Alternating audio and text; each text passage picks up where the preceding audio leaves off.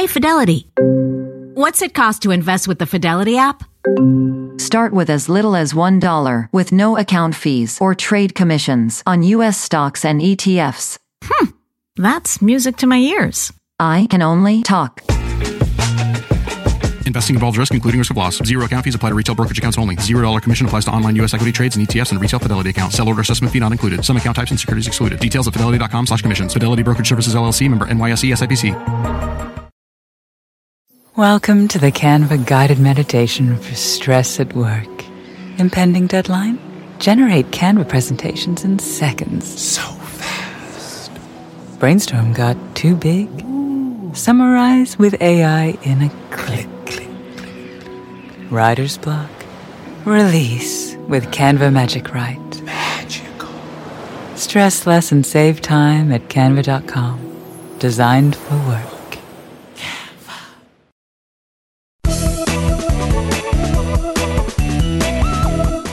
Hi, friends, and welcome back to another episode of the Money Girl podcast. My name is Laura Adams. I'm a nationally recognized personal finance expert and author of multiple books and audiobooks.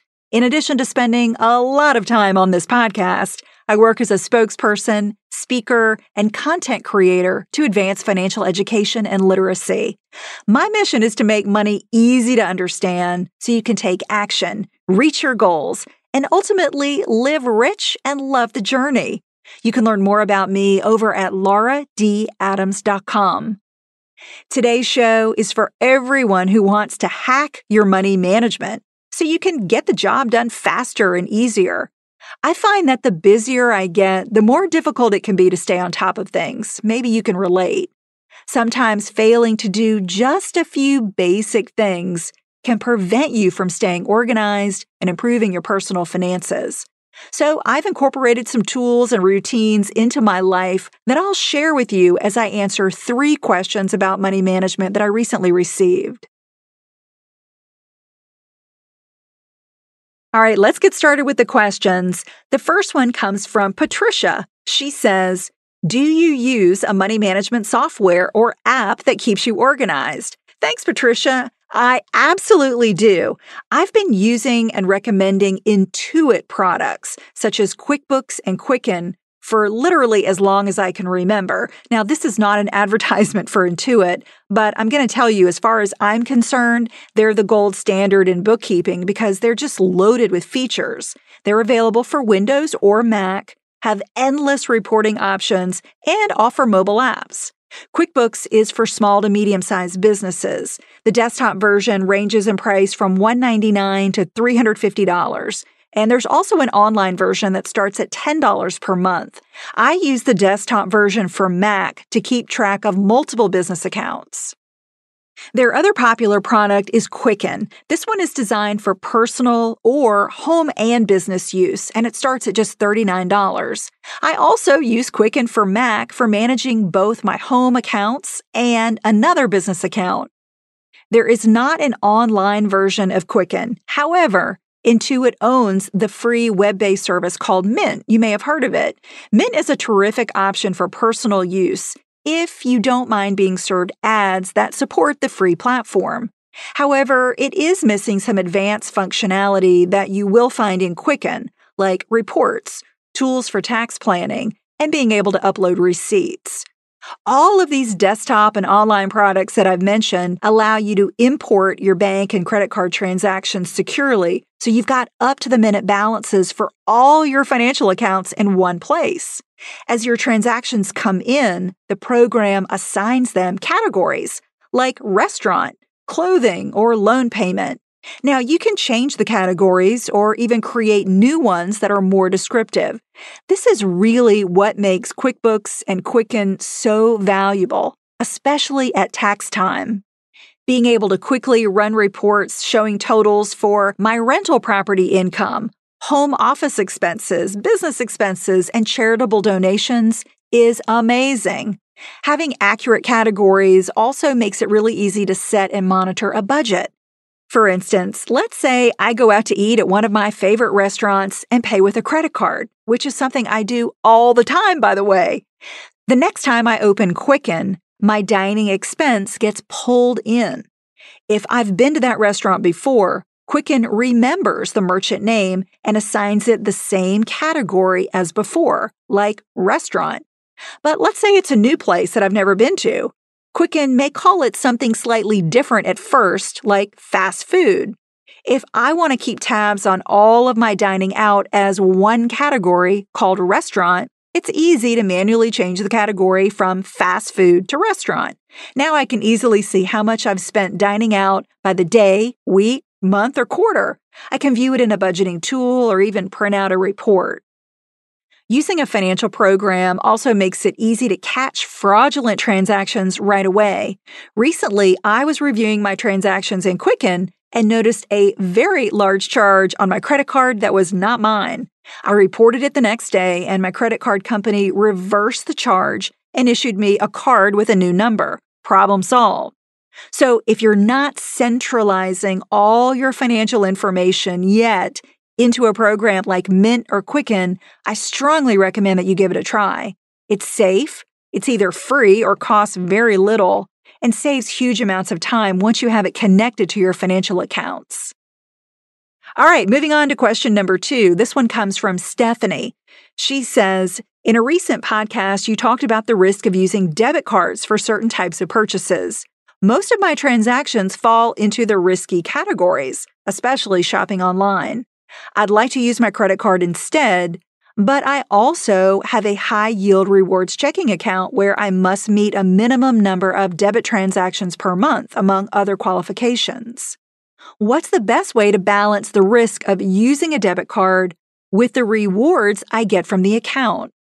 Thanks, Stephanie. That's a great question that I've actually never received before. Welcome to the Canva guided meditation for stress at work. Impending deadline? Generate Canva presentations in seconds. So fast. Brainstorm got too big? Summarize with AI in a click. Writer's block? Release with Canva Magic Write. Magical. Stress less and save time at canva.com. Designed for work. Hey there, I want to tell you about one of my favorite podcasts, Freakonomics Radio. Every week, host and best-selling author Stephen Dubner dives into the hidden side of business, economics, and so much more. He interviews CEOs, historians, and Nobel laureates to explore all kinds of topics, like why the best employees can make the worst bosses and how whales went from being economic engines to environmental icons. If you're a curious person looking to better understand the world around you, you'll find everything you're looking for on Freakonomics Radio. Listen wherever you get your podcasts.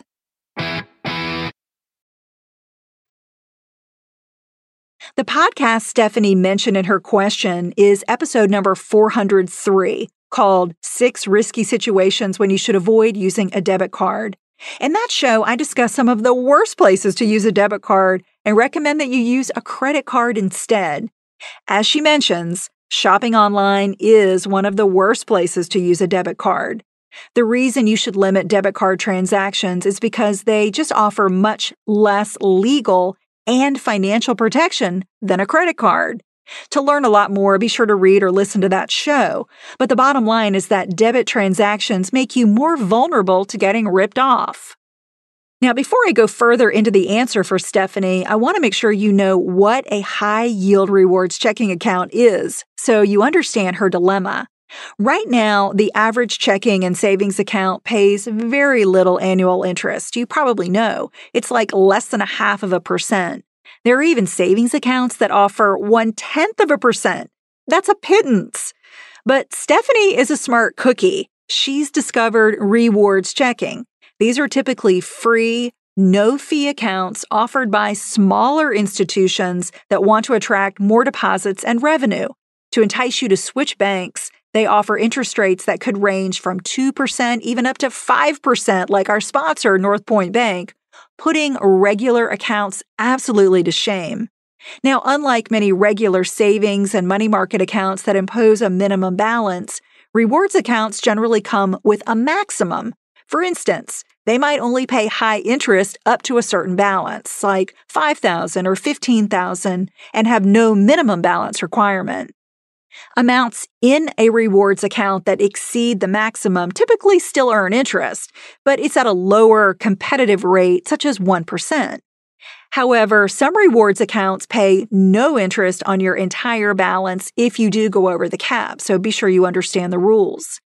As you can probably guess, these sweet rates come with strings attached. For starters, most rewards checking accounts require you to sign up for e statements, receive at least one direct deposit per month, use online bill pay perhaps one time per month, and make 10 to 15 debit card transactions per month. When you conform to the rewards requirements, you help the bank cut costs and earn more income. In return, they're going to pay you the highest rate offered.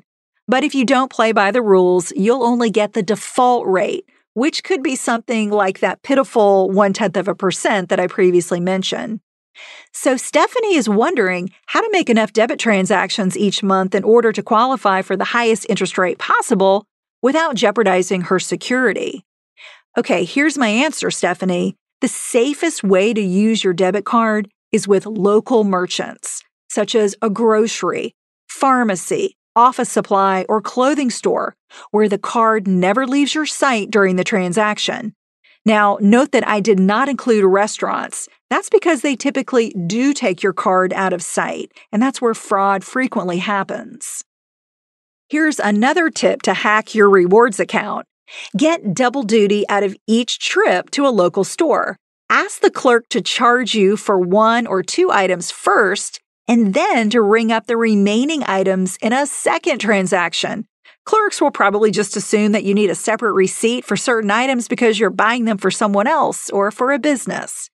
If you go to the grocery store once a week and you get two debit transactions from each trip, well, you've racked up eight for the month. You might only need a few more transactions to make the monthly quota.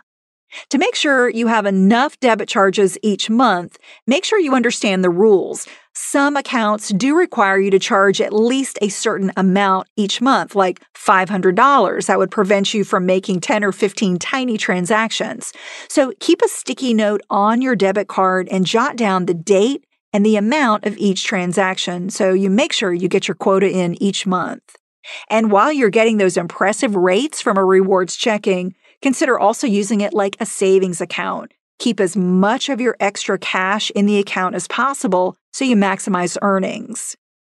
Using local merchants instead of online vendors certainly doesn't eliminate the risk of using a debit card. However, if you also watch your bank transactions carefully, you'll catch any fraudulent charges quickly. You can keep an eye on your finances using one of the programs like Mint or Quicken that I previously mentioned. Or you could sign up for email or text alerts through your rewards account that notify you every time a purchase is made. That way, you know if someone was using your debit card number without your permission. All right, our final question comes from Brad. He says, I've heard about depositing a check by taking a picture of it with your phone. Is it safe? And what should you do with your paper checks after making an electronic deposit? Thanks for this question, Brad. I've been using my smartphone to deposit paper checks for years, and I'm still surprised by how many tech savvy people I know who are not doing the same thing. I love this feature. I can't tell you how much time and energy it saves me. Most banking apps include functionality called Remote Deposit Capture.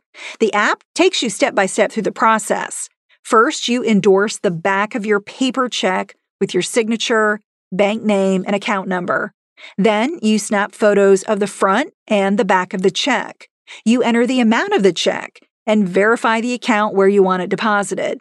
And boom, you receive confirmation that your deposit was successful. Depending on your bank, the money may be available immediately, or it could be pending for a short time before you can spend it. After you receive the app's deposit confirmation, you can either write the word void on the check and file it for future reference, or you can simply shred it. Mobile deposits are very safe. I've never had a situation where my paper money didn't make it into my account. You can view your account online right after making a remote deposit and actually see the funds sitting there for yourself. If you haven't used this feature yet, you really won't believe how easy it is. So the next time you're about to get in the car and drive to the bank to deposit a paper check, stop and let your mobile app do the work for you. If you're like Patricia, Stephanie, or Brad and have a money question or topic you'd like me to cover, there are many ways to reach me. I'll give you three. The first is Twitter. My handle is at Laura Adams, L A U R A A D A M S with no space. The second is inside Dominate Your Debt, which is my private Facebook group. You can get an invitation by texting me right now. Just text group 400, that's group 400 to the number 33444. And you can get in touch with me on my contact page at lauradadams.com. And while you're there, check out my tools page. You'll find over 40 of the best ways to earn more, save more, and accomplish a lot more with your money. And by the way, if you're not subscribed to the show yet, that's the easiest way to get each new episode as soon as it's released. If you're on Apple devices, the podcast app comes pre installed and it's really easy to use. It's the purple icon. Just open it up and search for Money Girl, then hit subscribe. More great free podcast apps that are available for both Apple and Android are Stitcher and SoundCloud. And a few Android users inside the Dominate Your Debt Facebook group have told me they also love Beyond Pod and Podcast Addict. Those are both free. And Pocket Casts is available for a few bucks in Google Play. Thanks so much for listening. That's all for now. I'll talk to you next week, courtesy of Money Girl, your guide to a richer life.